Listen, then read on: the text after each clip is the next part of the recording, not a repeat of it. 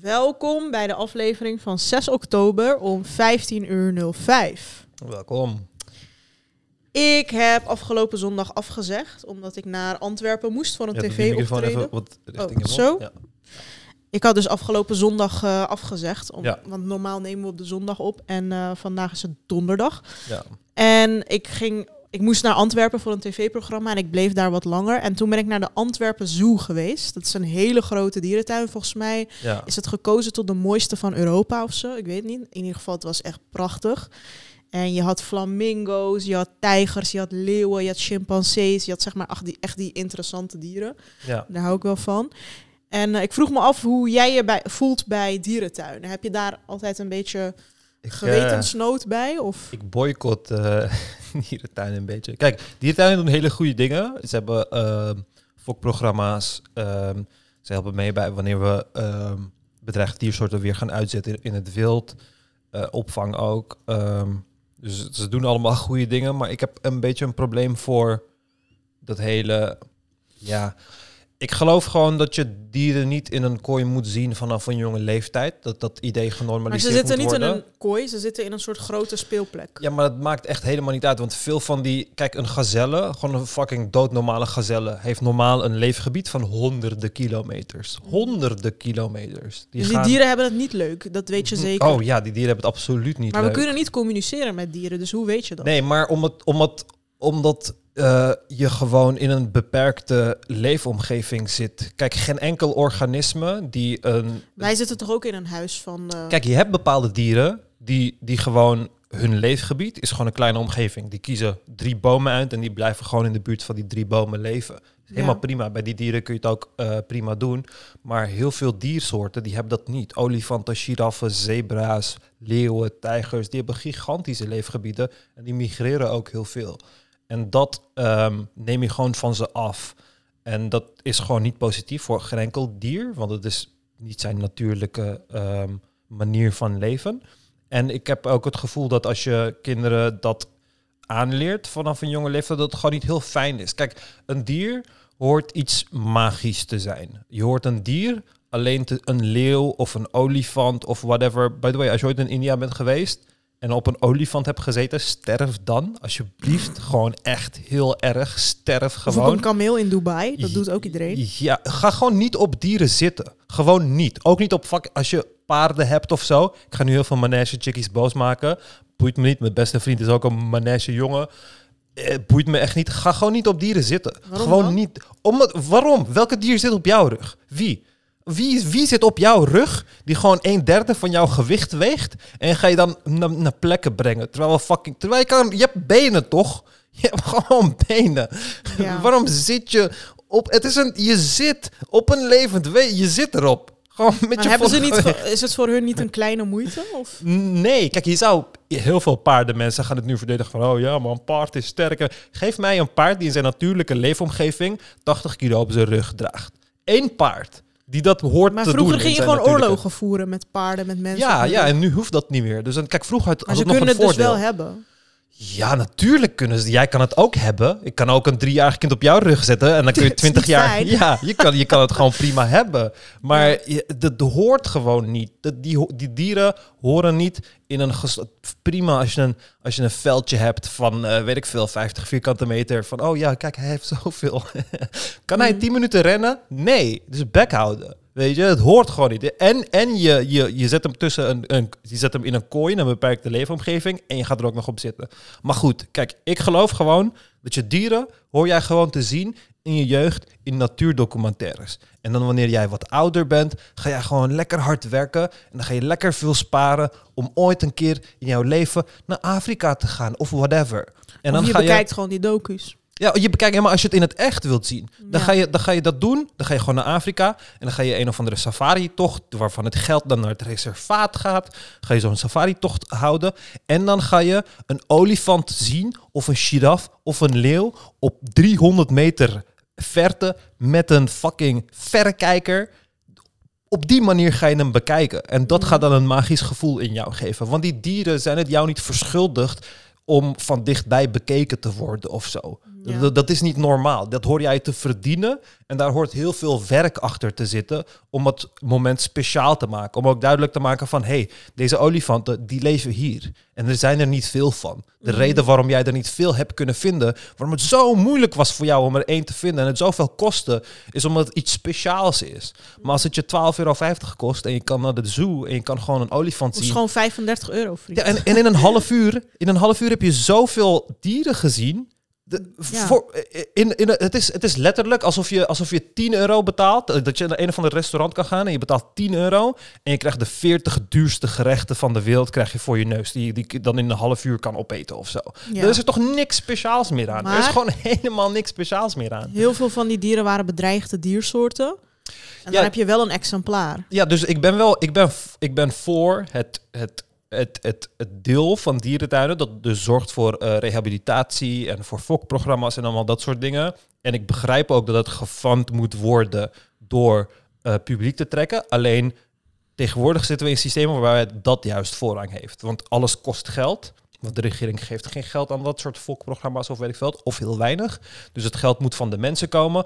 En omdat de mensen zoet gehouden moeten worden, moet je een constante toestroom hebben van nieuwe diersoorten, en nieuwe eh, whatever. Weet je, moet er moet steeds vernieuwing komen, want dat hoort bij een bedrijf. Iets dat niet vernieuwt, dat eh, verliest gewoon waarde na, na een bepaalde tijd. Dus ja, dat vind ik gewoon. eh, dat vind ik heel jammer. Maar ik was, ik had twee weken geleden een date, of een week geleden of twee weken geleden, in Almere Jungle. En dat is dan ook een soort van dierentuinachtig, maar dat is gewoon een, een dichte, overdekte plek, wat gewoon als een jungle is, groeien heel veel tropische planten binnen. En die vangen gewoon exotische dieren op van mensen die er niet meer voor kunnen zorgen. Dus die hebben ook Hmm. krokodillen en schildpadden en papegaaien en aapjes en weet ik veel wat. Maar die komen gewoon, eh, dat is gewoon een opvanglocatie. Dus die, die doen niet aan, eh, aan eh, weet ik veel, overdracht van dieren, van allemaal, wat dat doen die, die- dierentuinen. Die vliegen allemaal dieren over, zodat ze het aanbod een beetje verspreiden. En eh, dit is meer pure opvang. En ja, dat vond ik persoonlijk wat, eh, wat fijner, zeg maar. Maar eh, ja, dus ja, ik heb het niet echt heel erg met, met dierentuinen. Ik heb er vrij veel. Maar je gaat er wel af en toe naartoe. Of... Nee, de laatste keer dat ik een artist ben geweest, was ik 20 waarschijnlijk, dus bijna tien jaar geleden. Ja. Ja. Maar ik zit soms wel te denken van, kijk, als dier is jouw, eh, het enige waarvoor je leeft is eten vinden. Dat is letterlijk wat je de hele dag doet, eten zoeken. Eh, voortplanten en eh, ja, beschermd worden tegenover je Maar vijanden. dat is dus niet zo. Nee? Dat is een hele simplistische kijk, want hetzelfde kun je ook zeggen over mensen. Nee, want ik, eh, ik doe wel meer dan dat. Ja, maar dieren dus ook. Want het hele... Het Dieren hele- lezen toch geen boek of zitten toch niet achter Ja, maar dat, dat hoeft toch niet? Maar ze hebben toch wel een sociaal leven. Dus ze gaan Mhm. op onderzoek uit. Ze, ze, ze hebben letterlijk leefomgevingen van honderden kilometers. Olifanten gaan honderden kilometers. Giraffen, zebra's, gazellen, tijgers, honderden kilometers. Die gaan met de seizoenen mee. Dus die ontmoeten nieuwe diersoorten. Die ontmoeten dezelfde diersoorten. Die socializen, die spelen. Ze doen veel meer dan alleen eten, poepen, slapen. Dus, Ja. dus er, er, er komt gewoon veel meer bij kijken. Maar door die Dus zij hebben ook gewoon liefde. ja, maar wat jij nu ook beschrijft, komt ook puur door die dierentuinen. Van, oh, kijk, ze zijn prima, want ze leven gewoon. Maar ga je in een dierentuin we- werken en kijk maar, kijk maar hoe, hoe gelukkig die dieren zijn. Dat zijn ze niet. Is de Kan je dat olifant. zien? Hoe gelukkig ze zijn? Ja, natuurlijk kun je dat zien. Eh, Bij, bij heel veel dieren zijn, zijn heel veel Die ziektes. aapjes zagen er best gelukkig uit hoor. Ik weet het niet. Ja, maar Bij kijk, mij komen ze over als gelukkig, maar ik kan Kijk, dat je niet kan, zien. je kan simpele argumenten maken als zeggen van ja, kijk, sommige diersoorten leven veel langer in gevangenschap. Maar dat is hetzelfde als dat als ik iemand in een cel zou gooien en hem gewoon precies het eten geeft dat hij nodig heeft om gezond te blijven, dan leeft hij ook langer Mhm. dan een Nederlander die frikandellen eet, weet je? Of een Nederlander die aangereden kan worden. Dus dan, dan, dan zorg je er wel voor dat ze langer leven, maar de kwaliteit van het leven is gewoon vele malen, vele malen slechter. Ja. En kijk, Die misschien bij- chimpansees zagen er wel heel bedroefd uit. Oh, chimpansee. Oh, jezus. die Chimpansee. zaten echt zo heel depressief. Ja, maar het zijn mensen. Het zijn letterlijk. Het zijn, het, kijk, het is, het is het dichtstbijzijnde wat bij een mens komt, letterlijk. En elk vorm van normaal Ja, ze sociaal... leken ook op mensen. Als je in die ogen kijkt, zijn het net mensen. Ja, precies. En kijk, als je ze... Het is, het is, gewoon, het is gewoon hetzelfde als... Het is gewoon ietsje anders dan een persoon die in het wild is opgegroeid en geen taal kent en weet ik veel wat. En dat je die gewoon opsluit. En denk van, ja, hij heeft toch niet veel nodig, want hij kan toch niet lezen of zo. Weet je? Dus dat, dat is gewoon een hele eh, menselijke eh, kijk erop. Maar uiteindelijk, ja, heb je gewoon... Die, ze hebben gewoon veel meer nodig dan dat. Hé, hé, hé. Hij neemt niet op. Oké, volgens mij valt het wel mee hoeveel die niet heeft opgenomen. Ja, ja, het is sowieso maar een minuut. Maar eh, oké, dus... Maar is er nu wel space op de memory Ja, card? ja, ik heb het verwijderd. Maar eh, de camera stopte met opnemen, want de memory card was vol. Dus excuses. Maar eh, waar we dus over hadden, is ja, dat ik dus zei dat als je, als je iemand opstuit en hem wel al het eten geeft dat hij nodig heeft om gezond te blijven, dat hij dan ook langer zou leven, maar de levenskwaliteit dan, dan eh, ja, gewoon veel minder is. Ja. Dus, ehm, ja. Ik heb ook hele mooie video's opgenomen. Misschien moet ik je die sturen en dan kan je het eh, erin monteren. Want je had Ja. ook op een gegeven moment chimpansees. Die zagen Ja. er wel heel ongelukkig uit. ja. Eh, ja, één chimpansee die keek echt fucking depressief. En je had ook eh, gorilla's, waren het volgens mij. Lijken die ook op mensen? Want in, die, ja. in dat gezicht kon ik wel een soort Ze menselijke... zijn niet zo slim als chimpansees, maar je herkent wel dat er meer in zit dan eh, Ja. een, een, een, een kat of zo. ja. Weet je? En, eh, en chimpansees hebben ongeveer dezelfde levensverwachting als mensen. Ietsje lager, 10, 20 jaar lager. Die kunnen makkelijk 60 worden. Dus dan zit je 60 jaar lang. Ja. Gewoon in een fucking dierentuin. Maar jij zei net van, zij socializen ook, ze spelen ook. Maar Ja. ze hebben daar ook eh, familie en vrienden om mee te socializen. Heb je niet gezien eh, dat er een vrouw was eh, geband uit een dierentuin in België? Omdat ze te vaak... Dus er was een vrouw en die had een abonnement op de dierentuin of zo. En die kwam steeds een chimpansee bezoeken. Elke Mhm. dag kwam ze een chimpansee bezoeken. En die was dan helemaal in de band van de chimpansee. En die chimpansee had ook een band met haar. En toen werd, Relatie. werd... Ja, maar dat, dat gebeurt vaak hoor. Er zijn vaak dat soort dingen gebeurd. Er is... Ja, dat vertel ik zo wel. Maar. Uiteindelijk werd ze geband. En eh, toen zei de dierentuin ook van ja, het is gewoon niet gezond om een sociale, om zo'n sterke sociale relatie te hebben met een mens. Want hij moet het hebben met die andere apen. Want als hij alleen maar met de mens gaat socializen, dan, dan eh, gaat dat ten koste van de sociale kring, eh, de sociale connecties met de andere apen. Ja. En dan wordt die verstoten. Maar dat gebeurt dus vaak, want die heb dus ooit gehad dat een vrouw een chimpansee had als huisdier. Heel veel mensen hebben chimpansees als huisdier. En ehm, die kregen toen een soort van romantische relatie. Oh En ehm, ja, en toen op een Hoe dag. kan dat überhaupt? Je kan niet eens met elkaar praten. Ja, maar je bent gewoon. Ja, ik bedoel, het kan gewoon. Ja, ja ik bedoel, het ja, lijkt op een je het mens. ook met je hond krijgen, Het heeft, ja, maar mensen hebben dat met hun hond. Ik bedoel, er zijn mensen die dat hebben met hun hond. Er zijn mensen die een niet- hond zoenen, hè? Ja, er zijn mensen die hun hond neuken. Dus ja, ja ik bedoel, het zo gek is dat niet. Maar ja, dus die vrouw had een chimpansee als huisdier. En op een dag eh, belt dus een andere vrouw aan, een vriendin van haar. En die kwam op bezoek. En die chimpansee werd gewoon ehm, jaloers. En die ging toen naar die vrouw en die trok eerst haar oren eraf.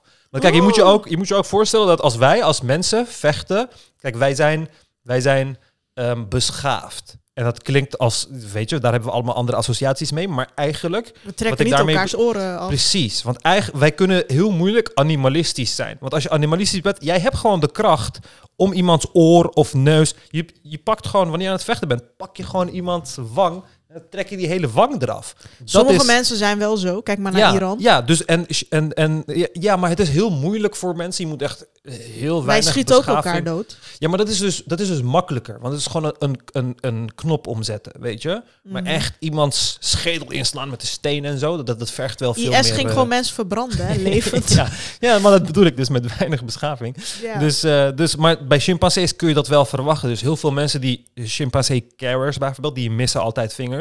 Want ze bijten gewoon een vinger eraf. En weet je, en dat, dat soort dingen hebben wij niet in vechtpartijen. Maar het is het meest logische. Natuurlijk, als ik met iemand ga vechten tot Nog de dood. niet zo lang geleden, als er oorlog was en je had de vijand, ging je één been aan een paard, ander been aan een ander paard. En dan moesten die paarden Ja. rennen. Dat- Ja, sorry, maar dat gaat erger. Dat is erger dan je oren eraf trekken. Dus mensen kunnen er ook wat van. Ja, nat- ja, natuurlijk. Dus de mens is ook in staat tot die dingen, maar beschaving houdt die dingen tegen. Dus zelfs wanneer wij in een moment komen waarbij we met andere mensen gaan vechten, dan zetten we ons niet om tot iets animalistisch. Zelfs dan is er een vorm van beschaving in onze meest verhitte momenten, zeg maar. Eh, en bij, Geldt echt niet voor iedereen, maar goed. ja, 100 procent. Ik heb het over beschaafde mensen natuurlijk.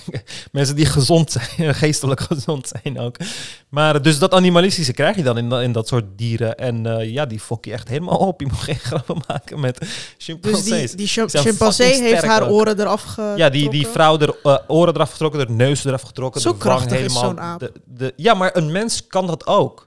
Eigenlijk. Want het is echt niet, als ik eraan denk, ik heb het nooit geprobeerd, maar Ik kan echt niet jouw oor eraf trekken hoor. Ja, maar het, dit, het voelt echt niet alsof dit moeilijk is. Als ik een beetje kracht zet, heb ik dit gewoon eraf getrokken. Ja, oké. Ik zag laatst nog een video. Rico Verhoeven kan dat wel, ja. Ik zag laatst nog een video. Ik kan hem niet zetten in beeld, want dan gaat, gaat deze video age-restricted worden. Maar van in eh, India, volgens mij, dat een man zo zit.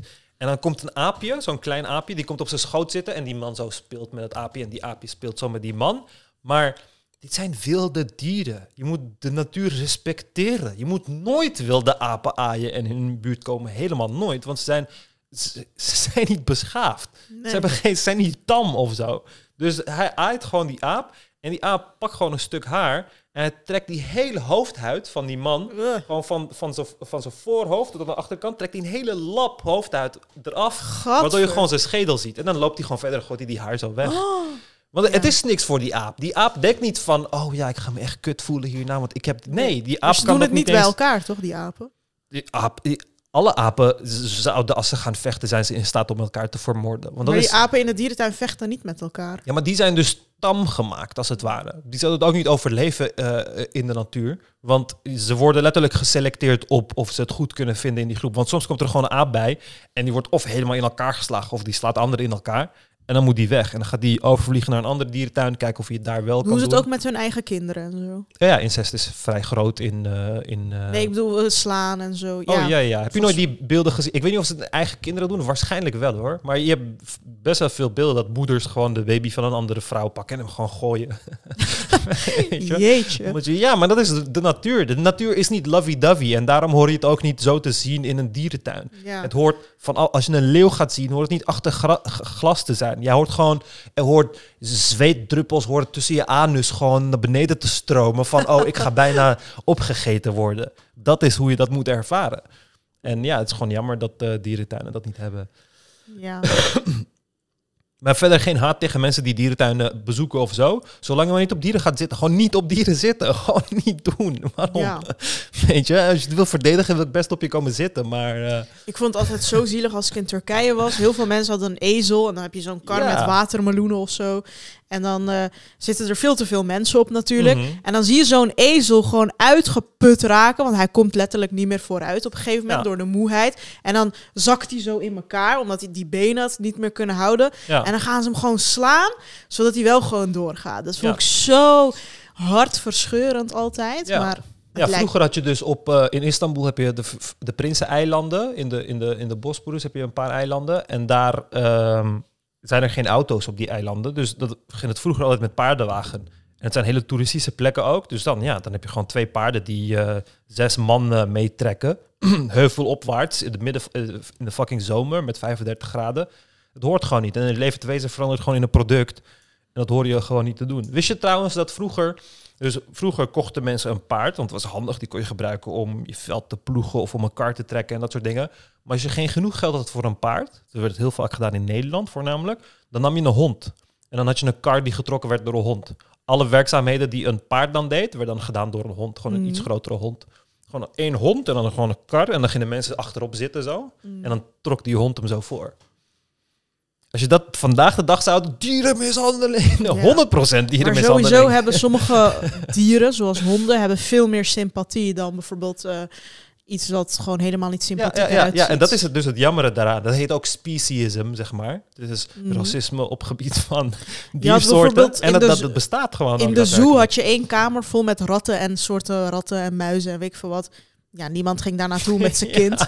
Want niemand zit te wachten op Ja. ratten. Ja, maar dat heb je met veel dingen. Dus bijvoorbeeld, eh, ik had eraan gedacht om Mushu eh, ehm, insecten te voeren voor de camera. Omdat het gewoon grappig is om te zien. Dus dan eet hij zo'n grote springkaan van wat 4, 5 centimeter.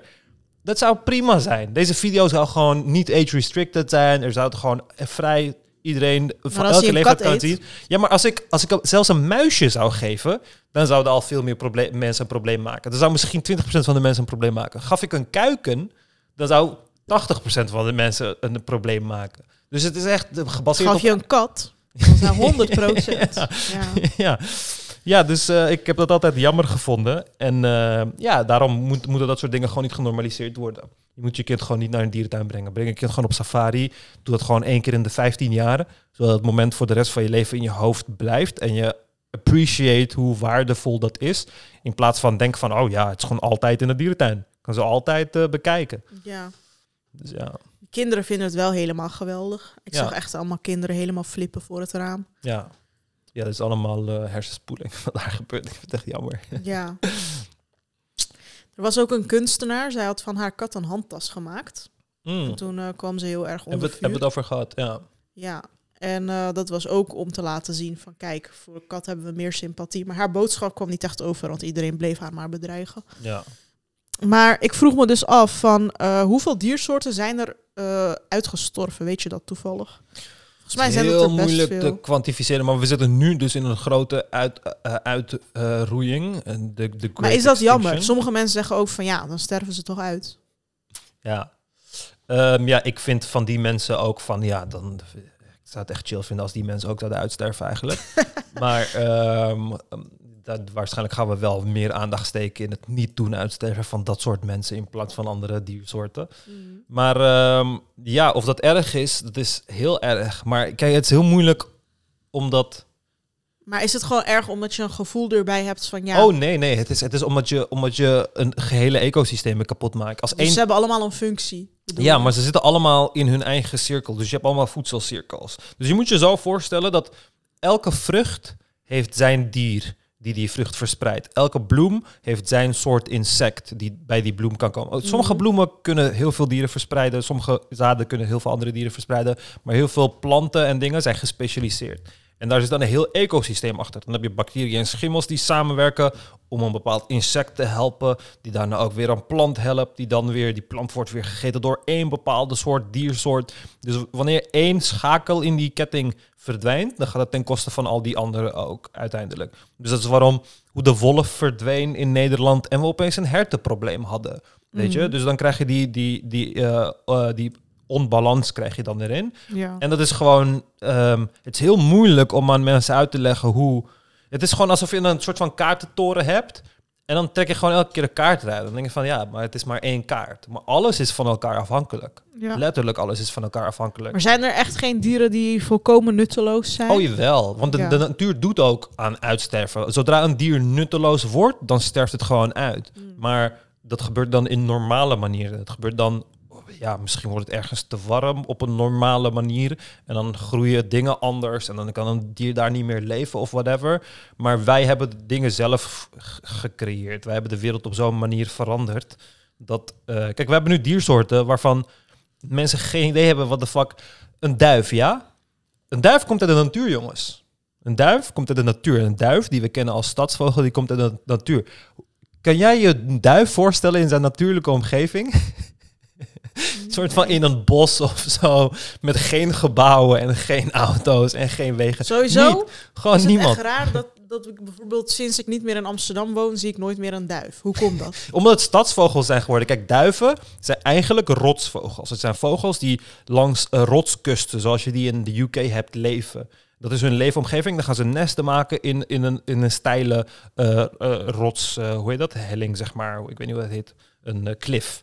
Gaan ze daar nesten maken. Maar onze steden, met onze hoge gebouwen, met allemaal gaatjes erin, lijken precies op klifwanden. Het is exact kli- klifwanden. Dus wat wij hebben gedaan is, we hebben leefomgevingen gecreëerd die perfect zijn voor duiven. En daarom heb je in elke grote stad in de motherfucking wereld, heb je duiven. Terwijl ze vroeger alleen maar op een klif leefden in Engeland ergens.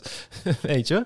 Dus dat krijg je dan, omdat wij hele om- omgevingen veranderen. En dan krijg je heel veel van bepaalde soorten dieren en heel weinig van andere. En wat wij heel erg gaan merken, is dat de dieren die wij doodmaken, ehm, voornamelijk de dieren gaan zijn die zorgden voor, eh, eh, die ons leven makkelijker maakten. Dus dan ga je insecten of vogels uitroeien en vleermuizen, waardoor je meer muggen krijgt. Bijvoorbeeld gaan je wateren fucked up, gaat al het, al, het, al het leven in je wateren gaat dood, maar de muggenlarven, dus muggen leggen hun eitjes in het water, die blijven wel gewoon overleven.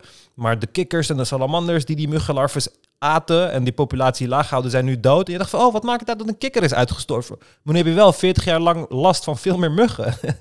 dus nu mag je manieren vinden om die ook uit te roeien. Omdat je de natuurlijke manier van uitroeien al hebt uitgeroeid, als het ware. Dus eh, het is, het is onmogelijk om, om een directe verbintenis te geven van, oh, als dit uitroeit, dan is dit de consequentie. Dat, gaan, we- dat weten we niet. We weten alleen dat de consequenties groot zijn en ook groter gaan zijn. Ja. Maar eh, ik kan niet zeggen van, ehm, ja, dit is het exacte resultaat of zo. Daarvoor zijn die systemen echt veel te complex. En je had ook een aquariumgedeelte met echt de ziekste soorten vissen. Ja, En ik vroeg me af van, ja, ze zeggen toch altijd vissen hebben maar drie seconden geheugen of zo. ja nee, is niet waar. Is dat Vissen, niet waar? Nee, vissen, kunnen, vissen zijn eh, heel slim. Ze zeggen goudvissen hebben drie seconden geheugen. Ja. Maar je hebt dus in Japan heb je letterlijk een getrainde goudvissen, waar ze goudvissen trainen om trucjes te doen. Bijvoorbeeld een bal in een basketbalhoep gooien onder water. Oh. dat soort dingen. Maar ze kunnen leren en ehm, leren ehm, getuigt van een lange termijn geheugen. En je hebt heel veel. Je hebt, je hebt zelfs vissen die gereedschappen gebruiken. Ehm, Ja. Dus, Dus eh, voor hun is het ook wel zielig, zo'n aquarium? Of Ja, maar het is ook, kijk, daar zit er ook verschil in. Want kijk, als je bijvoorbeeld een clownvis neemt, een clownvis is zo'n Nemo-vis, zeg maar, die ja, Finding die zag ik ook, ja, ja. Ja, dus die kiezen gewoon een stuk koraal uit en die blijven hun hele leven rond dat koraal leven. Mm. Dus als jij ze de juiste omstandigheden geeft, is dat prima, want ze zouden in de natuur ook niet verder gaan of zo. Oh, ja. Weet je, maar als je een vis hebt die, die mig- veel migreert en veel een groot leefgebied he- heeft, dan moet je dat gewoon niet doen. Weet je, Ja. bijvoorbeeld er is heel vaak geprobeerd om. eh, er zijn heel veel haaiensoorten, dus bijvoorbeeld de witte haai, de white, eh, white shark. Die, daarvan is heel vaak geprobeerd om die in captivity te houden. Want het is gewoon heel mooi marketingmateriaal. Als je een aquarium hebt van, oh, we hebben een great white shark. Weet je, dat, dat, dat trekt gewoon veel mensen aan. En dat lukte gewoon telkens niet. Die dieren gingen gewoon telkens dood door stress. Dus je merkt ook dat bij bepaalde dieren lukt het niet. En dan gaan ze door blijven proberen. Gaan ze generaties fokken en dat soort dingen. Om te kijken of het wel makkelijker wordt. Maar het, het, het hoort gewoon niet. Een walvis of een grotere vis en allemaal dat soort dingen. Ik heb weinig probleem met kleine dieren. Maar ehm, grotere dieren horen gewoon niet... eh, Nee, ik zag geen walvissen. Nee. nee. Je had wel zeehonden, heel veel.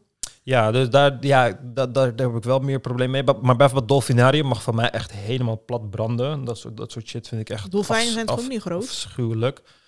Dolfijnen zijn groter dan mensen over het algemeen.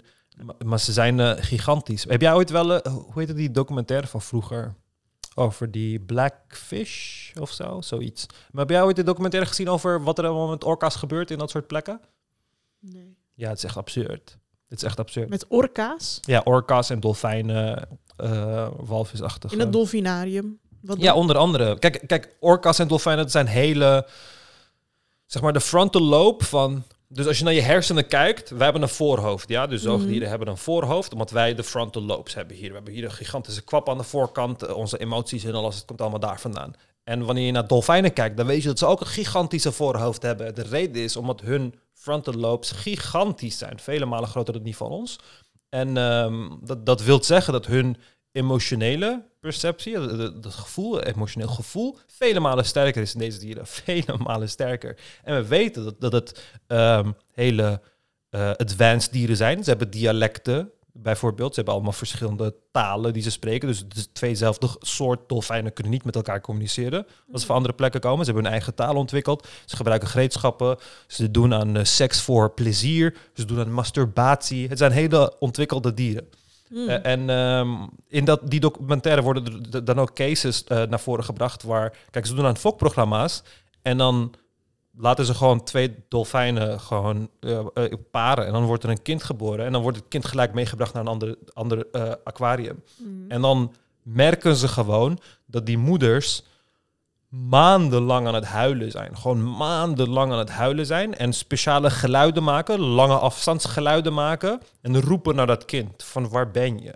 Waar ben je, weet je? Want je hebt een Mhm. moeders kind afgenomen. Je hebt een moeders kind afgenomen. Zodat je een walvis hebt in een nieuw aquarium. Zodat je daar kaartjes voor kan verkopen. Zodat in een zwembad waar niet eens twintig mensen chill in zouden kunnen zwemmen, je een gigantische orka of de dolfijn of whatever kan neerzetten. Weet je, maar daarom, dat, dat zie je allemaal niet. Want jij gaat daar naartoe, je gaat zitten en dan zie je gewoon een dolfijn en een orka die gewoon altijd lacht. Want zo ziet zijn gezicht eruit. En dan die gooit wat balletjes heen en weer en je wordt even gesplashed en je bent blij. En de directeur heeft weer fucking veel geld verdiend. Maar ehm, daarom moeten die industrieën dus niet in stand gehouden worden. Dat hoort niet zo te zijn. Ga gewoon naar Spanje.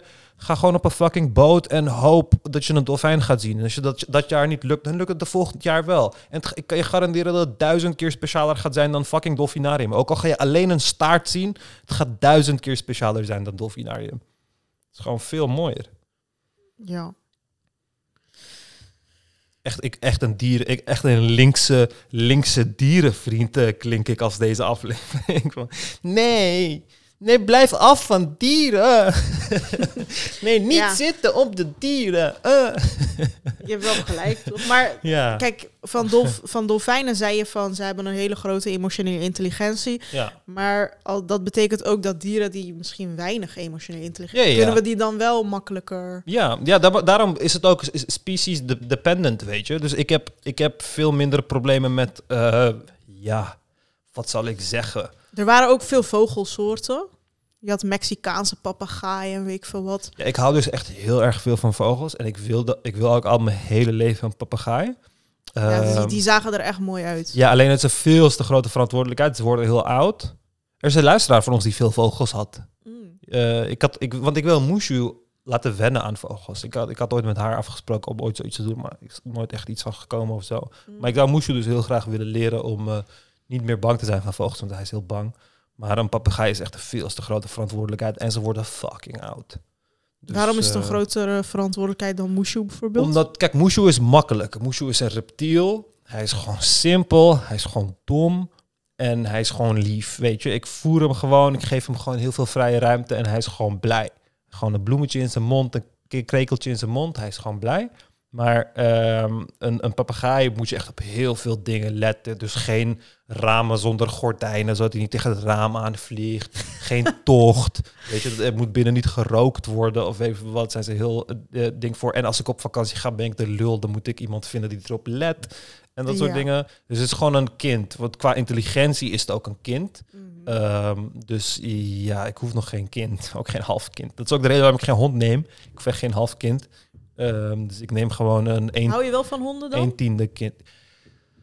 Je moet ze wel vaak uitlaten. hè? Ik hou wel van honden, maar het is gewoon veel te veel werk. Laat jezelf uit, man. Ik bedoel, die kat doet het ook. Jij kan het toch ook? Doe, doe het gewoon zelf. Ja, waarom hebben we geen honden die zichzelf uitlaten? Omdat, ze, ja, omdat het gewoon kinderen zijn. Kijk, katten zijn geen kinderen. Katten zijn gewoon vol. Katten zijn tieners. Katten zijn van, ik heb jou niet nodig. Katten zijn super fucking- onafhankelijk. Ja, zij, zij- ik kan de fuck... Ja, maar eigenlijk dus niet. Want zodra je ze het niet eten geeft, dan is het gewoon... Miauw, miauw. Nee, want dan kunnen ze Of een wanneer- muisje vangen. Of wanneer het buiten heeft geregend en ze staan voor de deur, zodat je de deur openmaakt. Maar je maakt niet open, je kijkt ze nog zo aan, zodat je ze even aanleert van... hé, hey, ik ben de baas en ik zorg ervoor dat jij warm bent. dan, is het ook van miauw, miauw, miauw. Maar dan zodra ze eten hebben gehad, dan gelijk... eh, katten zijn echt tieners, man. Ook gewoon, je geeft ze natvoer. Eén keer geef je ze natvoer, gelijk diva. Gelijk diva, nooit meer droogvoer. Alleen maar natvoer vanaf dat moment. Is natvoer luxe eten voor katten? of Ja, zo? maar het is fucking duur. Gewoon die, die single serving zakjes zo, weet je. Het, het kost gewoon fucking veel. Maar zodra ze het één keer hebben geproefd, dan... eh, Willen wat- ze geen droog voer meer? ja, want er is, een, is een hele, dat weten mensen ook niet, maar er is een hele industrie in de petfood eh, wereld, waar ze dus... Kijk, bij normale producten eten heb je dus een heel team dat die dan smaakstoffen gaat testen op gro- groepen mensen en geurstoffen om te kijken wat vinden mensen lekker. Maar exact hetzelfde doen we ook in dieren. Dus dan in die, er zijn speciaal voor katten of honden gemaakte smaakstoffen en geurstoffen die eh, ervoor zorgen dat ze dat fucking lekker vinden. Want over het algemeen, je kan vaak naar de ingrediënten kijken van je eh, hondenvoer of je kattenvoer. Ga je zien dat de eiwitten die erin zitten, dat over het algemeen niet eens vlees is, maar het is gewoon soja. het is bijna vegetarisch, veel van de katten- en hondenvoer. Maar het wordt gewoon een vleessmaakje aangegeven en dan 5% kip of zo. Maar eh, dus die hele industrie bestaat ook daarin. Ja, je kan tegenwoordig gewoon kippoeder erin, net als bij noedels en zo. Er zit toch geen echte kip in? Ja, ja, ja, ja, dus gewoon van gist maak je een soort van kiparoma en dan eh, ja, is het niet van echt te onderscheiden. En dat doen ze ook voor honden en katten en zo. Ja. Dus ja. Ik zag trouwens ook flamingo's. Dat zijn wel Oh ja. echt eh, een van de mooiste dieren die er bestaan. Denk Ja. ik. Ja, ik, eh, toen ik in Malta woonde, was er... In Malta is dus jagen op dieren, oh, jagen op vogels, is traditie. Het is een piepklein eiland waar bijna geen grote vogels vliegen. Mhm. Maar die vogels zijn daar bijna uitgestorven, omdat het gewoon traditie is. Maar het is ook niet om te eten. Dus als er, zo'n als er een musje vliegt, dan is het gewoon leuk om die te knallen. Er blijft gewoon niks van het dier over. Oh. Ja, dus er blijft gewoon niks van het dier over, maar het is gewoon traditie. Dus iedereen heeft geweren en dan gaan ze op piepkleine vogels jagen. Ja, in omdat alle Spanje is het ook traditie om met een stier en een rode doek... eh, Ja. eh, Ja, dus, dus toen ik daar woonde, was eh, er een flamingo ontsnapt uit het dierentuin. En toen was het hele land gewoon met geweren buiten om wie gaat de flamingo neerknallen. Ja. Toen dacht ik van, ja jongen, maar hoe, hoe zien jullie dat niet? En ik vind dat heel interessant, want iedereen in het land ziet dan niet dat ze iets verkeerds doen. Net zoals Spanjaarden dat niet zien met stiergevechten of Nederlanders dat niet zagen met Zwarte Piet, bijvoorbeeld, Mhm. weet je. Dus het hele land ziet het dan niet. Van, we doen iets fucking raars, maar we zien dat niet. Ik vind dat dan heel interessant, wanneer je van buiten komt en gelijk ziet van, oké, dit is fucking raar. Gewoon Mhm. zodra je niet die emotionele verbindenis hebt, zie je gewoon dat het fucking raar is. Ja. Dus dat helpt dan ook om diezelfde analyse te maken op eh, dingen die jij misschien doet. Ja. Wat ik altijd raar vind, sommige mensen kicken erop om zelf een dier dood te maken en op te eten. Ja, Ik zou dat bijvoorbeeld niet kunnen, dan moet ik oprecht gewoon kotsen. Maar sommige mensen vinden het dan lekkerder. Maar dan heb je wel iets sad- sadistisch in je, of niet? Ja, nee, nee, het is niet. Mijn familie in Turkije zei van ja, dan smaakt het juist Ja, lekker. maar omdat je er werk voor hebt, Frig. Het is hetzelfde, denk ik. Kijk, als ik, als ik jouw twee identieke gerechten... Als jij twee identieke gerechten zou eten... Eentje die je hebt besteld en eentje die je net de laatste twee uur zelf hebt gemaakt... is die die je net zelf hebt gemaakt gewoon meer waard. Tijdens dat hele proces bouw je dat op. Je maakt het groot in je hoofd. Van, oh, ik ga straks dit krijgen en dit krijgen en dit en dit en dat. En uiteindelijk krijg je het. Dus dan is het veel lekkerder. Dus dat, dat heb ik ook wel. Ik viste vroeger vaak. Het was altijd lekkerder als ik het zelf had gevangen. Ik heb in Turkije wel eens gejaagd. Gejagen? Gejaagd? Gejaagd. Gejaagd. Eh, dat was ook heel, eh, dat is ook gewoon lekker. En je waardeert dat gewoon meer. Want je hebt, als je op één de jacht gaat, heb je net fucking acht uur lang door, de, door, door het moeras zitten vroeten. En verstoppen in de fucking kou. Tot er eenden overvliegen die je kan, eh, die je kan schieten, weet je. Dus eh, ik waardeerde dat meer, waardeerde, waardeerde dat meer. En toen ik vegetarisch was, was ik ook van... Als ik het dier zelf zou schieten, dan, zou ik het gewoon eten. Uit het wild dan natuurlijk. Mm. Want eh, ja, daar zit gewoon veel meer. Er is, er is gewoon veel meer verbindenis. Het is gewoon veel natuurlijker. Jij bent de jager en dat is jouw prooi. En het was geen 100% dat jij jouw prooi zou krijgen, dat jij eten zou krijgen. Dus het was een risico dat je hebt genomen. En daarvoor word je soms beloond en soms niet beloond. Ja. En dat is gewoon fijner dan gewoon eh, instant gratification. Weet je? ja, ik zat wel te denken van... Vroeger had je ook overal circussen, hè? Dus dan Oh, ja. moesten apen door vuurringen springen. en vroeger dansende beren in Turkije. Ja. Ze lieten beren dansen op straat zo met zo'n ring in de neus. En dan ging het, dier, het beer zo dansen op die oude Samanyolu. Beren eh, zijn toch gevaarlijk? Ja, maar die werden dus getemd in Turkije. En dan werden ze gewoon van jongs af aan getraind. In Rusland is dat nog steeds populair. En dan gingen ze gewoon eh, van straat naar straat, van buurt naar Maar buurt. nu zie je dat niet meer. Dus Nee, het is er is wel meer bewustzijn. Ja, ja, dit is verboden. Maar dat, daarom is het wel mooi om die soort van ontwakening te zien. Dat mensen inzien van, oh ja, wat we doen is inderdaad fucking vreemd.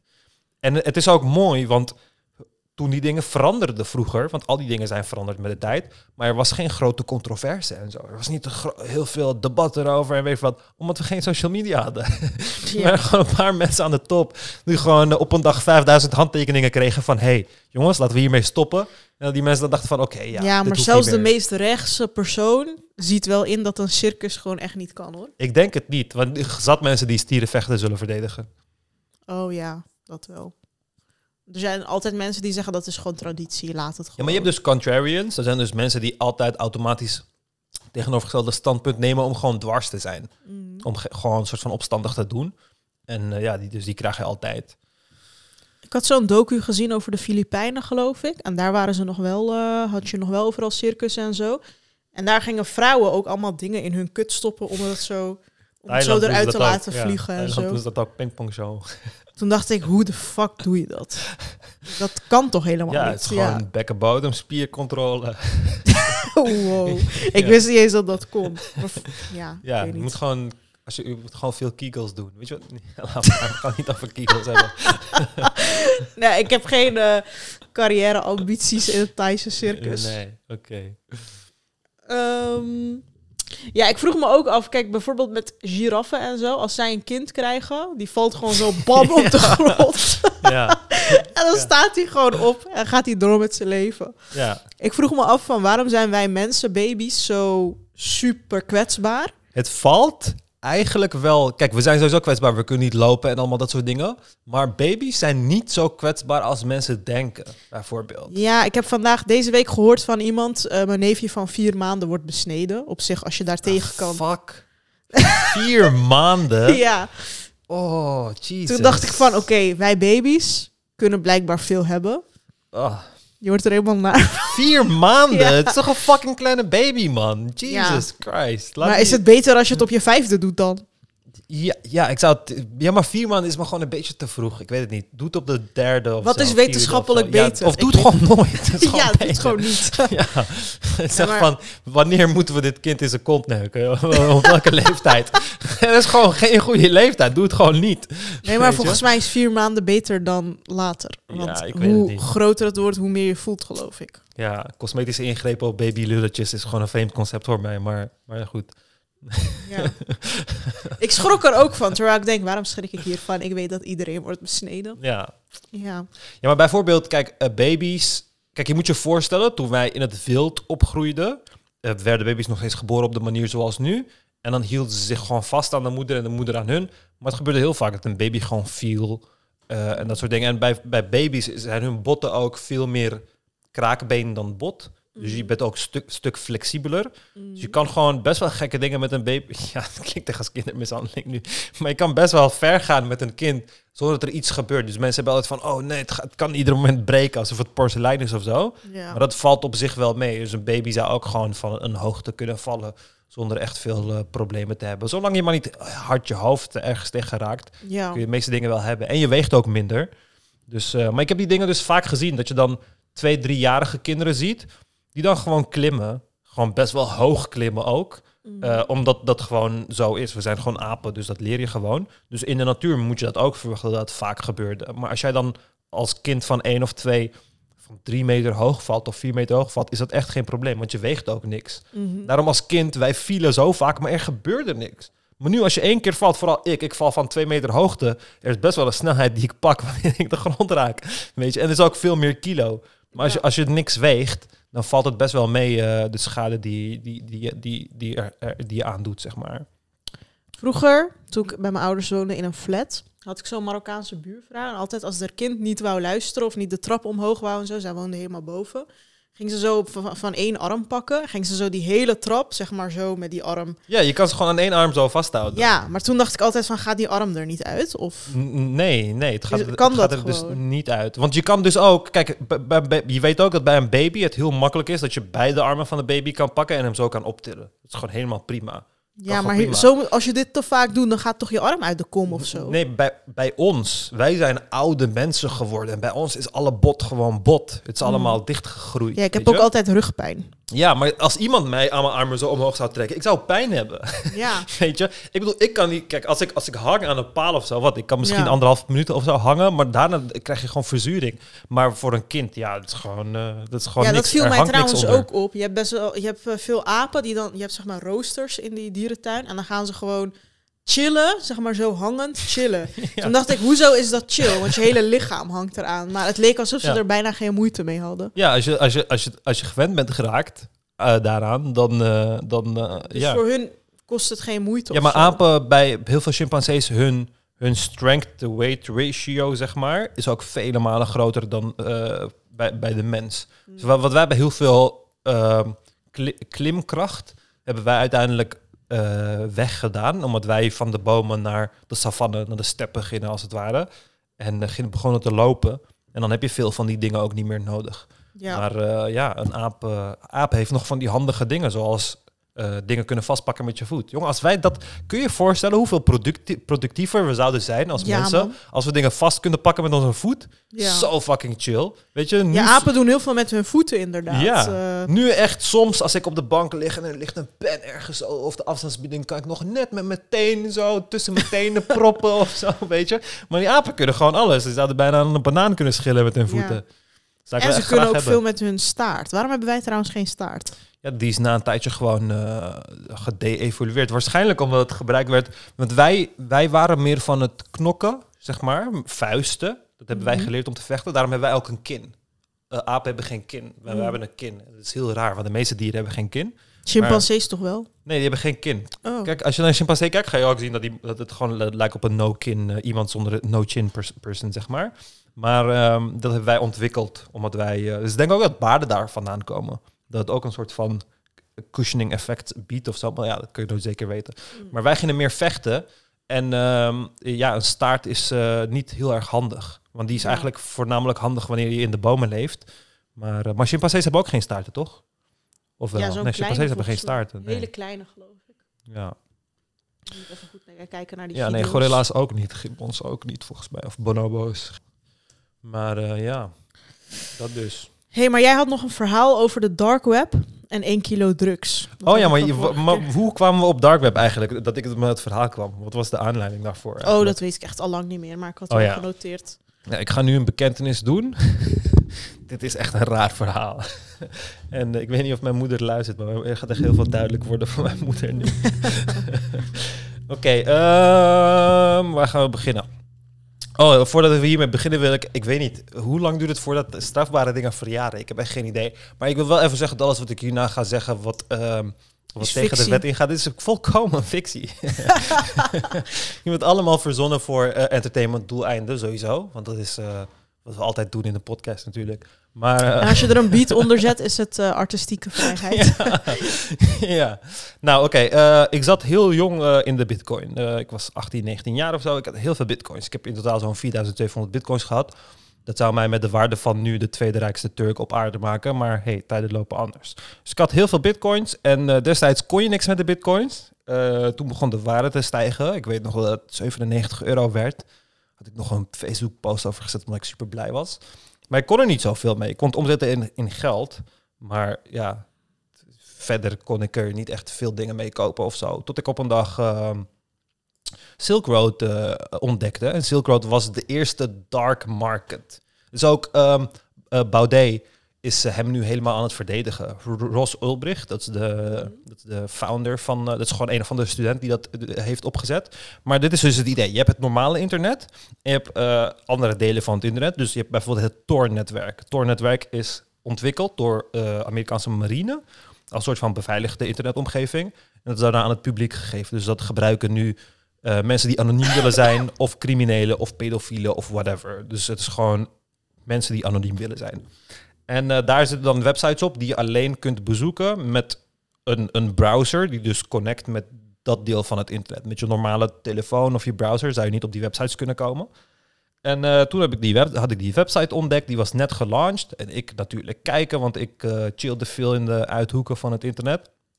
En ik een account maken en bladeren door die website. En het is eigenlijk een soort marktplaats. Maar in plaats van meubels en dat soort dingen kun je gewoon drugs en gestolen creditkaarten en, en wapens. Wapens is later Bestaat wel dat nu nog steeds? Oh ja, je hebt duizenden versies ervan. Dus die is ooit gesloten en toen zijn er weer vijf in de plaats gekomen. Want er draait gewoon heel veel geld in. Eh, want je Maar kan dat gewoon- ook in Nederland of alleen in Amerika? eh, nee, overal. Dus ik heb, gewoon, ik heb het gewoon in Nederland gebruikt. Maar dus uiteindelijk wat er dus gebeurt... Ik vond het vooral interessant voor eh, drugs. Want ik was toen nog 19 en ik wilde eh, heel erg experimenteren met LSD.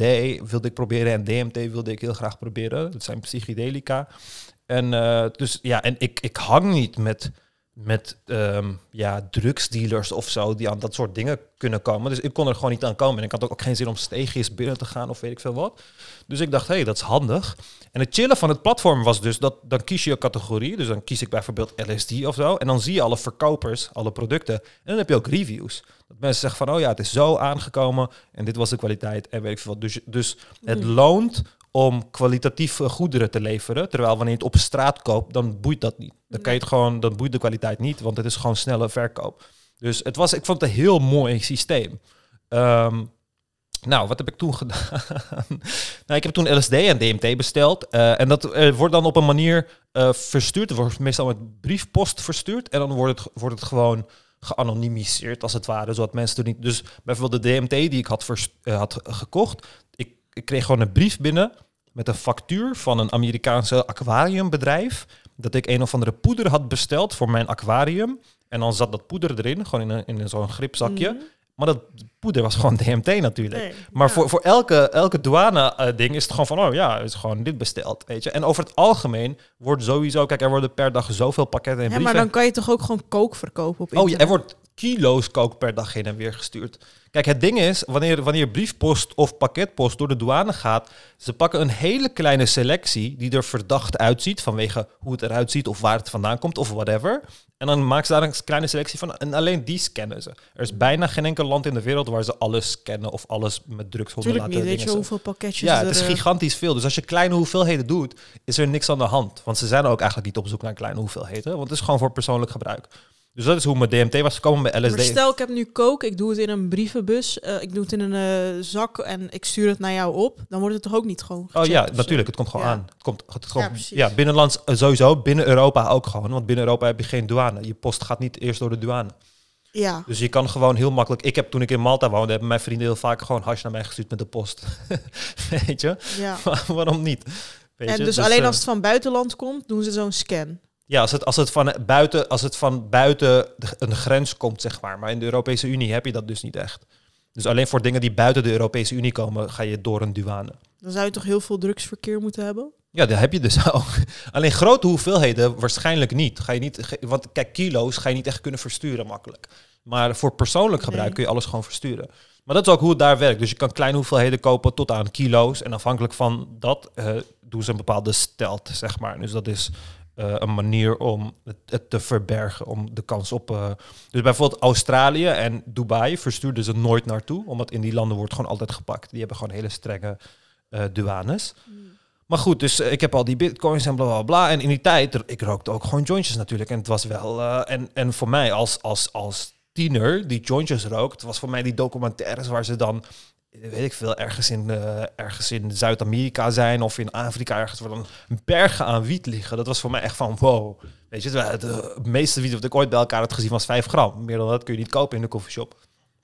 Ik heb nu echt duizenden euro's aan bitcoins. echt veel. Dus ik dacht van, oké, wat ga ik allemaal doen? Dus ik had DMT besteld, ik had LSD besteld. Toen had ik uit Marokko had ik 50 gram hash besteld. Dat is een blok, de grootte van een zeepblok ongeveer.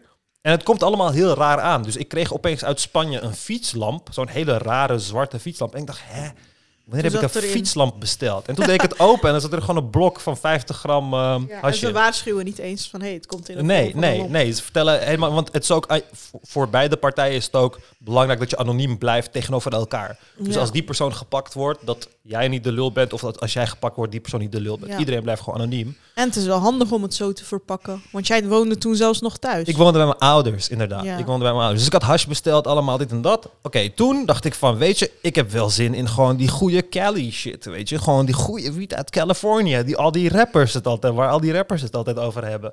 Dus ik eh, een ounce, dus Ik dacht dat Nederlandse wiet de beste was. Ja, LA is vele malen beter nu. Maar ik dus uit, eh, uit Californië een ounce, eh, hoe heet het? Fleetwood OG heette die, die strain nog. Het is echt lang geleden. Het is echt langer dan tien jaar geleden. Eh, ik een ounce van dat bestelde, dat is 28 gram. Dat kwam binnen. En dat is gewoon, het is gewoon in een soort van brief-envelop. Hebben ze gewoon vacuüm verpakt. En dan komt het gewoon thuis, valt op de deurmat. Ik openmaken, dit en dat. Maar toen was er een periode dat ik dus uit Mexico had ik een... We moeten die raam even dicht doen, want dit ga je echt laten horen. Fucking exters. maar ehm, ja, ik zag dus een advertentie uit Mexico waar ze wiet verkochten. Echt gewoon slechte kwaliteit wiet, maar wel veel voor goedkoop. Voor 1,20 euro de gram of zo. Wow. Ja, dat is fucking goedkoop. Dus gemiddeld betaal je 10 euro in Nederland. Dus dat Zou is je dat fucking nu nog goedkoop. steeds hebben? Nee, waarschijnlijk niet meer. Waarschijnlijk niet meer. Maar dat was ook een hele rare, want die Mexicaanse verkoper verkocht ook voornamelijk coke en dan een beetje wiet aan de waarom- weet je. Koop je het nu niet meer dan? Oh ja, nu heb ik gewoon, eh, ik ken gewoon Marokkanen nu die het, die het voor goedkoop verkopen. Mm. Rechtstreeks uit Marokko. Is het Maar, niet eh, goedkoper vanuit zo'n eh, website? Ja, kijk, nu, eh, ja, ja, nee, de prijzen zijn best wel omhoog gegaan. Nu kan ik gewoon 100 gram voor 300 euro halen of zo. Als, ik, als ik gewoon een Marok Marokkaan, eh, gewoon Marokkaanse vrienden of zo, die het in de zomervakantie brengen. Het is gewoon eh zomervakantiebaantje voor veel Marokkanen. Maar goed, dus ik, ik vind die Mexicaan en ik begin echt veel te bestellen. Dus in, inmiddels waarschijnlijk een kilo of zo gaat er komen van verschillende plekken. Fucking kilo. Je bent fucking 19 of 18 of zo. Motherfucking kilo. Waarom Ik bestelde woon- je zoveel Ik trouwens? bij mijn ouders. Ja, omdat ik dacht van... ik, eh, kijk, eh, die bitcoins, ik ben er gewoon gratis. Ik heb al die shit gewoon gemined toen de difficulty letterlijk nul was. Dus ik, kon, ik had gewoon heel veel gratis bitcoin gekregen. Dus het was voor mij Je gratis moest gewoon geld. iets met je geld. Ja, het was gewoon gratis geld. En ik kon het omzetten in geld of zo. Maar ik, had, ik wist al dat ik genoeg zou hebben, weet je. Want ik was van plan om het volgende jaar uit huis te gaan en zo. Dus daar zou ik dat geld voor gebruiken. Dus eh, ja, toen dacht ik van, ja, wat, ik had al een leuke tv in mijn kamer. Ik had al een scooter. Ik had al alle dingen die ik wilde, had ik al. Dus ik dacht van, ehm, ja, ik kan geld besparen als ik het op deze manier, als ik een grote hoeveelheid koop op deze manier. En ik ben gewoon 19-jarige met veel geld. Het is logisch dat ik dat als eerst ga doen. Dat is net als, net als eh, een, een 16-jarige, 17-jarige die net geld heeft gekregen. Denk van, kom, we gaan een fles Ciroc halen, jongens. Deze keer geen goedkope absoluut vodka. We gaan Ciroc halen. Siroc. ja, dat is dan een, of Grey Goose of zo, weet je. Dat is dan Ja, of naar een de duur- casino Een gaan. duur vodka-merk. Ja, of naar de casino gaan. Gewoon iets doms. Maar eh, uiteindelijk, alles komt, bijna alles, kwam dezelfde dag binnen, ja. Dus ik krijg al deze brieven binnen, bubbel plastic eh, ehm, envelop, met gewoon vacuüm verpakt wiet. Gewoon best wel veel per envelop. Gewoon echt veel. En ik natuurlijk fucking blij, enthousiast. Ik heb nog nooit in mijn leven zoveel wiet gezien. Mijn vrienden appen fucking stoer doen. Dus ik begin al die vacuümzakjes open te knippen. En ik pak een pot eh, ehm, geroosterde paprika's. Ik weet dat nog heel goed. Geroosterde paprika's, glazen pot Echt uit de voorraadkast. Ja, uit de voorraadkast ging ik die zo eh, leeghalen. Ging ik hem schoonmaken, zodat ik al die wiet daarin kon doen. Ik weet nog dat het paprika's was, want het bleef ruiken naar paprika's. En er zaten ook, er zaten ook knoflook in, dus ik bleef het zo ruiken. Dus eh, ik, Drugs met paprika. ik alles in die pot doen. Zo. Ik vul die hele pot met wiet. Uiteindelijk had ik drie potten wiet of zo. Ik mijn vrienden hebben van... Jongens, wakka, kom naar deze, deze plek. We gaan kapot veel roken. Dit en dat. Ja. It's all on me, dit en dat. Maar het zou ook allemaal synthetisch kunnen zijn. Je hebt geen idee. Ja, weet je, kijk, uiteindelijk kijk ik gewoon naar de reviews daarvan. En Oh, ja. afhankelijk van hoe goed de reviews zijn, maak je gewoon een keuze. Ik heb nooit echt slechte shit gehad vanuit daar. Eigenlijk alleen Ik lees allemaal dingen dat ze er waspoeder en zo in doen. Ja, maar dat is alleen maar als je het op de straat en zo gaat kopen. Want als je het op zo'n platform koopt, dan ben je de lul. Want één slechte review, dan verkoop je gewoon niks meer. Ja. Weet je? Maar Dus je kan daarom... gewoon nep-accounts maken daarom en hele dat- goede reviews. Oh nee, nee, nee, nee. Dat, tenminste, dat zou je wel lukken. Maar er gaat dus 20% van elke transactie gaat naar het platform. Dus dan zou je moet een transactie maken om een review te maken. Oh, dus dan ja. zou dat als je heel veel geld kosten ja. als je die rev- reviews wilt. Maar daarom hou ik van dat systeem, want het is gewoon slim. En het zorgt ervoor dat je alleen maar kwaliteit hebt, als het ware. En, eh, maar goed, dus ik die zakken eh, openknippen, alles in de pot zetten, drie potten, vrienden bellen, dit en dat. En wij gewoon naar een of andere chill plek, fucking veel roken, high is fuck, iedereen high is fuck. Ik ben de koning van de wereld. Iedereen van, wow, deze gekke ummer komt opeens met drie potten wiet aan het lopen. Random. Weet je, met iets wat hij heeft gemaakt met videokaarten, heeft hij iets gemined of zo, bitcoin of zo, weet je, gewoon iets raars. En eh, uiteindelijk, ik ben fucking high. En mijn Maar het telefoon was dus gaat. wel lekker. Ja, wat super lekker. Maar mijn telefoon gaat. En het is mijn zusje. En ik denk, hè? En eh, ik zeg zo, hallo? Ze zegt, ja, je moet eh, echt naar huis komen. Ik zeg, waarom? Ze zegt, nee, nee, nee, mijn moeder belde. Mijn moeder belde. Ze zegt, kom nu naar huis. Ik zeg, waarom? Ze zegt, kom nu naar huis. Je vader wordt helemaal gek. Kom nu naar huis. Dus ze hangt zo op. En ik denk, wat de fuck is er? Dus ik, Ik bel ken mijn die zusje. telefoontjes. Ja, ik bel mijn zusje en ik zeg van, joh, wat is er gebeurd? Mijn zusje zegt, jij bent kankerdom. Ik zeg, wat? Wat is er gebeurd? Ze zegt, jij bent zo dom. Ik zeg, wat? Ze zegt, het hele huis raakt naar wiet. Hoe bedoel je wat? maar ik had dus al die zakjes, die vacuümzakjes, gewoon in de prullenbak gegooid in de keuken. Dat is echt Gewoon, dom, ja. ja. dat is zo dom. Maar ik was, ik was zo enthousiast dat ik al die shit binnen had gekregen, weet je. Ik was gewoon als een klein kind die net, net vijf kilo snoep heeft gekregen. Je moet er die prullenbak Ja, ze, openen. ze hebben gewoon echt gewoon vol, helemaal gevonden vol met wiet. Maar jouw En- moeder is nog slim. Mijn moeder zou niet weten ja, wat het maar je moet ook snappen. Dus ik heb mijn ouders getraind om te denken dat ik compleet anti-wiet was. Want ik wist Hmm. dat er ooit dagen zouden zijn dat ik naar wiet ga ruiken en dat soort dingen. Dus ik moest hun trainen om te denken. Dus ik zei dingen als. eh, Mama, iedereen op school ruikt, eh, rookt joint en zo. Het het stinkt zo vies en weet ik veel wat. En dan soms ruiken ze het op mijn kleren. En dan zei ik van ja, echt irritant. En vrienden van me ruiken het. En ik zeg dat ze het niet moeten doen. En dat het slecht voor ze is, maar toch doen ze het. En weet ik veel wat. Dus ik moest gewoon die positie innemen. Anders was ik gewoon mijn huis kwijt. Maar eh, dus, dus voor mij was het gewoon heel kut. Ik dacht van ja, ene moment ben ik brave moslimjongen die niet tegen wiet is. Andere moment zit er eh, een verpakking van een kilo wiet in, in de keuken.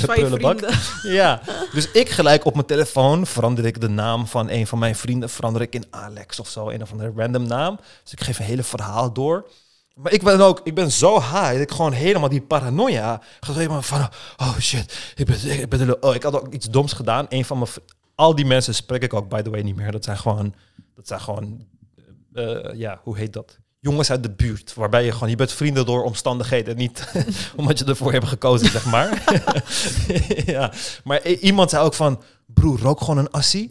Dan ga je gewoon helemaal chill worden. Dus ik dacht van, ja, ik heb nu net allemaal wiet gerookt. Als ik nu misschien hash rook, dan word ik misschien rustig. En ik dacht, van, Wat voor logica is dat? Dat is zo'n rare Maar logica. wacht, je had alleen maar wiet gerookt. ja, ja. Geen andere dingen. Nee, dus en, en hash is dan een iets ander effect of Maar zo. waarom had je die LSD en zo niet gerookt? Of, eh, Of eh, gebruik, ja, dat, dat, dat, dat, daar- daarvoor moet je echt een dag eh, de tijd nemen. Dat kun je niet even in een paar uurtjes doen. ja. Maar eh, dat is een verhaal voor een hele andere keer. Ja, die LSD verhaal, wow. Maar, maar eh, dus ik had een heel verhaal in mijn hoofd. Dus ik kom thuis aan. Ja, ik moet naar de keuken komen. Mijn vader zit, mijn moeder staat. Weet je, ik helemaal zo gebogen hoofd. Dus zeg van, vertel dit en dat. Wat de fuck is er gebeurd? En ik zei gewoon van, kijk, een vriend van mij, die had... eh, die zei iets over een of andere website of zo, waar je dus illegale dingen kon bestellen. En hij kon voor mij sigaretten uit Moldavië bestellen. Dus dan kostte het maar 5 euro per slof of zo. Oh, je had- rookte toen wel? ja, ik rookte sigaretten, dat wisten ze wel. Dus ik zei van dat, dat kost 5 euro per slof of zo. Dus ik wilde dat, zodat ik geld kon besparen. Want ik heb gewoon eh, steeds minder geld. En, eh, en blijkbaar heeft hij toen ook dingen besteld op mijn adres. En toen het aankwam, ging ik gewoon helemaal panieken. En toen ging ik het in een pot doen en toen ging ik het naar hem brengen. En toen zei mijn vader van, oh jij idioot, ze hebben je gebruikt als, als eh, hoe heet dat, ezel of zo? Pakezel als pakkezel. ja. Ze hebben jou gewoon gebruikt als pakkezel. Ik zo van, ja, ik weet het, ik ben echt dom, ze hebben mij gebruikt. Dit en dat. Terwijl ik ben gewoon de mastermind uiteindelijk, weet Ja. je. Dus, eh, maar uiteindelijk geloofden ze het gewoon. En ik dacht van, hè, maar hoe? Hoe geloofden jullie dit dan? Dit was zo'n slecht verhaal. En echt maanden later vond mijn moeder in mijn kamer, want we hadden altijd afspraak dat ze gewoon mijn kamer niet inkomt. Maar ze was toch mijn kamer ingegaan. Toen had ze onder mijn bed gewoon een pot wiet gevonden. maar het was dus die Mexicaanse wiet. En het, en het, en het, het ruikte, omdat er nog die paprika geur in was. Het was paprika gemixt met wiet, ruikte het gewoon anders. Dus zei ze, toen zei ze van, oh ja, ik heb deze pot wiet gevonden. Toen zei ik, het is helemaal geen wiet. Zei ik van, dit is eh, Syrian Rue, of zei ik, een of andere plantnaam. Zei ik van, ja, dit, dit doe ik om beter te slapen. Je kan wel of weet goed liegen. Ja, maar ik moest. Ik, ik zou gewoon niet Ik o- een moest. verhaaltje kunnen verzinnen. Ik moest. En dat probeer ik ook te zeggen, want je werd, er, je werd eraan, je werd geforceerd. Dus Ja. ik moest in mijn hoofd al plannen maken van, als ik hiermee word gepakt, dan moet ik dit zeggen. Of als ik hiermee word gepakt, dan moet ik dit zeggen. Want de waarheid kan niet. Er is gewoon geen plek voor de Ja, waarheid. snap je. Weet je? Dus eh, uiteindelijk eh, geloofden ze dat ook. En toen eh, dacht ik van, hè? Maar hoe dan? hoe de fuck hebben jullie dit geloofd? En, eh, Maar dan kan je ook wel overtuigend liegen, want ik raak altijd in paniek. Als ja, maar ik heb altijd het gevoel, in zo'n moment denk ik van... Oh shit, het is echt overduidelijk dat dit bullshit is. En toch geloven ze het. Mm. Weet je? Terwijl als ik... Want ik heb, ik heb eh, bijvoorbeeld in mijn relatie heb ik drie keer een moment gehad dat ik had gelogen tegen mijn vriendin. En ze zag het gelijk. Weet je, ze zag het gelijk. Want ik, Oh. op dat punt, eh, ik heb altijd het gevoel dat ik heel slecht kan liegen. Maar alleen de mensen die mijn mimiek of zo heel goed kennen, mijn tels kennen, die merken het gewoon gelijk. Maar mijn ouders, ja, die kenden dat echt totaal niet. Maar, Ja. maar daarom was het voor mij ook een. ehm, daarom was het ook heel fijn voor mij om eh, zeg maar uit huis te gaan. Want dat, dat liegen hoefde gewoon niet meer. Dat is zo fijn. Want je Ja. moet al die shit in je hoofd.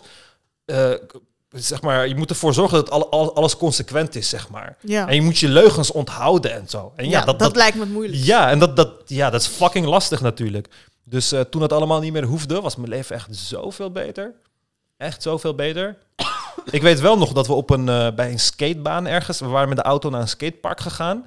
En ik had letterlijk drie potten wiet in mijn tas. Echt.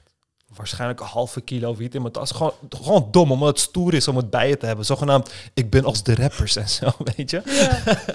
en er kwam politie. Er kwam gewoon fucking politie. eh, gewoon kijken wat we allemaal aan het doen waren. is gewoon standaard. Als je gewoon hangjongeren bent, dan krijg je gewoon vaak met politie te maken. Kijken wat we allemaal aan het doen waren. Wij gewoon beleefd. Politie weer weg. En ik dacht echt van, oh jongens, jullie hadden echt geen idee. Lag hier gewoon. Maar ja, maar ja zou, het, zou het normaal zijn dat ik de cel in zou moeten omdat ik dat heb? En ik heb gewoon, ja, mensen gaan me 100% niet geloven. Maar ik heb 0 gram, precies 0 gram van die wiet ooit verkocht aan iemand. Precies 0 Je hebt gram. alles opgerookt. En gewoon met vrienden gedeeld en zo. Dus alles uiteindelijk, opgerookt. ja, uiteindelijk heeft het een jaar heeft het ervoor gezorgd dat ik een jaar eh, helemaal niks hoefde te kopen. Helemaal geen. eh, Een jaar en hoeveel heeft het je gekost? Ik denk 1000 euro in totaal, zoiets.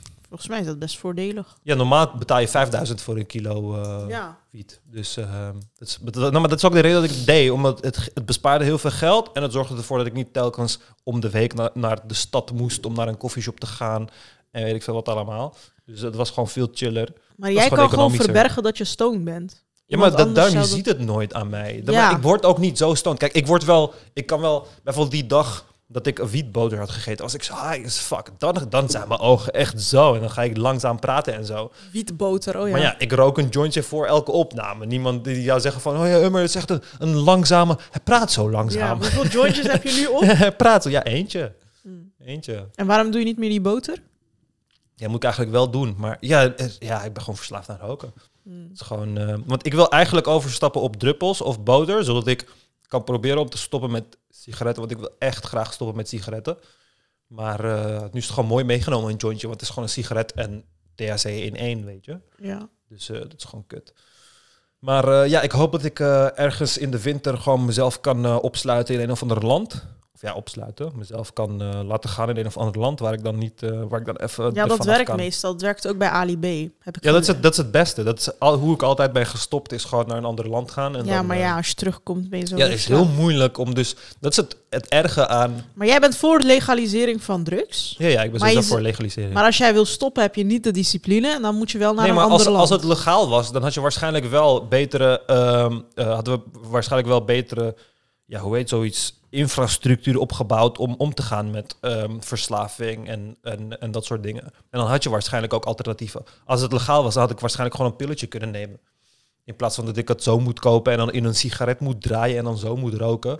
Weet je? Mhm. Want ik, ik, ik ben ook eerder begonnen met jointjes roken dan met sigaretten. Ik ben aan sigaretten begonnen door jointjes te roken. Ja, maar je zegt toch zelf net dat er boter van is. Dus Ja, maar dat doe je niet. Want ik ben een. eh, Kijk, eh, ik weet dat het een slimmere manier is en dat ik het zo moet doen. Maar dat doe ik niet omdat ik verslaafd ben. Dus ik heb liever die sigaret. Omdat ik gewoon tegenop kijk om te stoppen met, met roken. Ja, Zeg maar. maar stel het was le- legaal en je had pilletjes en je had klinieken. Dan zou je denk ik alsnog verslaafd zijn. Want je vindt het gewoon lekker en je wilt er gewoon niet mee stoppen. Wat met, ja, maar kijk. Uiteindelijk hoeveel hulp je ook krijgt, je moet het zelf een beetje doen. Want Ja, maar er is, een, gaat... kijk, er is een verschil tussen dingen, dingen gebruiken wanneer je het nodig hebt en dingen de hele dag door gebruiken. Kijk, aan, aan nicotine, aan sigaretten heb ik nul profijt. Tenminste, dat gevoel heb ik een beetje. Mhm. Dus daar, Ja, zou ik heel graag, daar zou ik heel graag mee willen stoppen. Ja. Maar met, met, eh, met THC, daar, ja, ik zie daar niet heel erg veel nadelen van eigenlijk. Maar ik weet dan ook niet hoeveel daarvan eh, ehm, verslaving is die, die spreekt hoor. Ik vind dat heel lastig. Ik ben, ik ben te kritisch vaak op dat soort dingen. Dus soms denk ik dan, oh, misschien schrijf ik te veel toe aan verslaving. Maar soms ben ik Mhm. ook helemaal Sowieso? tegenovergesteld. En dan denk ik van, ja, het is waarschijnlijk allemaal verslaving. Sowieso hebben verslaafde mensen altijd moeite met erkennen dat ze verslaafd zijn. Oh ja, maar daar heb ik dus altijd helemaal geen problemen mee. Ik ben altijd Ja. gewoon, ja, ik ben gewoon verslaafd. Nou ja, als je heel erg tegenop kijkt tegen het stoppen, dan ben je toch een beetje verslaafd. Ja, ja, ik ben 100%. Net als dat ik waarschijnlijk verslaafd ben aan eten en dat ik daarom overgewicht Oh ja, nou maar daarom, 100%, dat zeg ik ook. Ik heb gewoon een verslaving aan, aan sigaretten en, en, eh, en wiet, 100%. Daarom ook, iedereen die zou zeggen dat wiet niet verslavend is, dat is echt bullshit. Ik heb echt meermaals gestopt met wiet en met sigaretten en het is bijna even moeilijk. Dus het is gewoon, eh, het is gewoon vrij verslavend. Psychologisch vooral. Tenminste, sigaretten krijg je wel echt hoofdpijn en dat soort dingen als je niet rookt. Mm. Maar eh, wiet is gewoon, dat is, psychologisch is dat, is dat gewoon best wel verslavend. Ja, maar ik vind het dus interessant dat je dan als enige manier om te stoppen ziet naar een ander land gaan waar het verboden is. Terwijl, terwijl jij en ook heel veel mensen voor legalisering zijn. Ja. En dan heb je niet meer dat soort landen waar je naartoe kunt vluchten. Dus het is ergens, vind je Oh nee, maar het gaat er niet om. Het gaat er niet om. Nee, maar het gaat mij in het land niet om dat het niet verkrijgbaar is. Het gaat mij om de nieuwe omgeving. Want ik kan in Turkije, kan, ik kan in land kan ik nog steeds wiet of hash ja, krijgen. veel moeilijker hoor. Ja, maar dat, dat boeit Hier niet. kun je gewoon naar de koffieshop. Ja, maar daar gaat het dus om. Het gaat om de omgeving. Het gaat om dat ik gewend ben van... Oh, ik, ik kom net van werk. Oh ja, jointje draaien. Oh, ik en zit, hoe is het in Turkije dan? Ja, maar daar heb ik dus die associaties niet. Want hier heb Omdat ik met alles... dat doet Ja, kijk, hier is het onderdeel van mijn patroon. Net zoals een kopje koffie. Kijk, als jij hier wakker wordt, ga je een kopje koffie drinken als dat je patroon is. Drink je een kopje koffie en dan heb je gewoon een bepaalde structuur. Als je naar een ander land gaat en je wordt wakker in een tent of zo, dan denk je niet van, oh, ik moet nu even mijn kopje koffie. daarmee moet ik mijn dag beginnen. Nee, het is gewoon een hele andere dag, een hele andere omgeving. Dus diezelfde Dus je associaties bent heb gevoelig niet voor meer. de cultuur. Ja, ik ben, het is gewoon gewenning. Het is gewoon pure gewenning. En, en kijk, verslaving. Kijk, ik zie verslaving pas als verslaving als het negatieve e- effect heeft op jouw lichaam. Dat heb ik heel erg met, ehm, met ehm, nicotine. Met sigaretten heb ik dat heel erg. Met roken, met alle vormen van roken heb ik dat heel erg. Met ehm jointjes heb ik dat veel minder. Met THC heb ik dat veel minder. Dus ja, ik weet het niet. Het is voor mij ook van, wat ga ik gebruiken? Ga ik THC gebruiken of ga ik eh methylfenidaat of dexamfetamine gebruiken? Twee medicaties voor ADHD. En ja, die dingen ga ik ook voor de rest van mijn leven moeten gebruiken om te kunnen functioneren. Maar zolang het geen negatief effect heeft op je lichaam, is het geen, is het geen verslaving. Maar zodra het iets is zoals een sigaret of iets anders, of zodra je het zelf doseert, dan ga je ook over de streep, zeg maar. Als ik gewoon een pilletje heb, neem ik elke dag een pilletje. Ik heb nooit gehad dat ik dacht van, oh, ik moet nu twee Ritalin nemen in plaats van één. Het bleef gewoon op, op dezelfde level. Maar met, eh, als je wanneer je het zelf kan doseren, dan ga je altijd meer. Altijd meer en meer en meer. Dus dan, dan groeit het ook. Dat begin je bij twee sigaretten per dag, maar dan eindigt het bij, weet je, twee pakjes per dag of zo. Ja. Dat, dat rook ik niet, by the way, hoor. Maar, ja. Hé, hey, Dus- maar wanneer gaan we, gaan we samen met jou jointje roken hier voor de camera dan? Jongen, jij zou helemaal... Kijk, als je nooit hebt gerookt, is één hijsje, ben je gewoon helemaal uitgeschakeld. ja, dat weet ik. Helemaal. Terwijl ik dat nooit... Ik heb, ik heb altijd, als ik dat bij mensen zie, van... Oh, zou, zou, als het bij mij ook zo makkelijk werkte, had ik echt eh, veel geld bespaard in mijn leven. Ja, het is heel gek, maar ik heb er dus eh, niet echt interesse in. Maar Heb je het wel eens geprobeerd? nee, Nog nooit? nee. Lijp. Ik heb ooit dus, ja, dit gaat mijn moeder ook niet leuk vinden. Hi mam. Eh, ik heb ooit dus, had mijn moeder Magic Mac Chorba's linzensoep gemaakt. En toen ik was in de groepschat, zat ik zo voor de grap te zeggen tegen de jongens van... Yo, zou er iets gebeuren als ik een stukje hash in de soep zou doen? en toen had ik ongeveer een gram hash gewoon in de soep gedaan. het was gewoon helemaal... Ja, ik, ik ging op iedereen letten die dag van... Volgens mij gebeurt er niet zoveel als je het slikt. Ja, er zou wel moeten gebeuren, maar, Oh. maar, maar ja, oh ja, in waarschijnlijk niet... op- Space Cake slik je het ook Ja, natuurlijk. ja, precies. Dat werkt het eigenlijk zelfs sterker. Maar ja, ik merk dat bij helemaal niemand iets. En zo. Ik heb echt aan veel, veel strafbare praktijken toegegeven in deze podcast.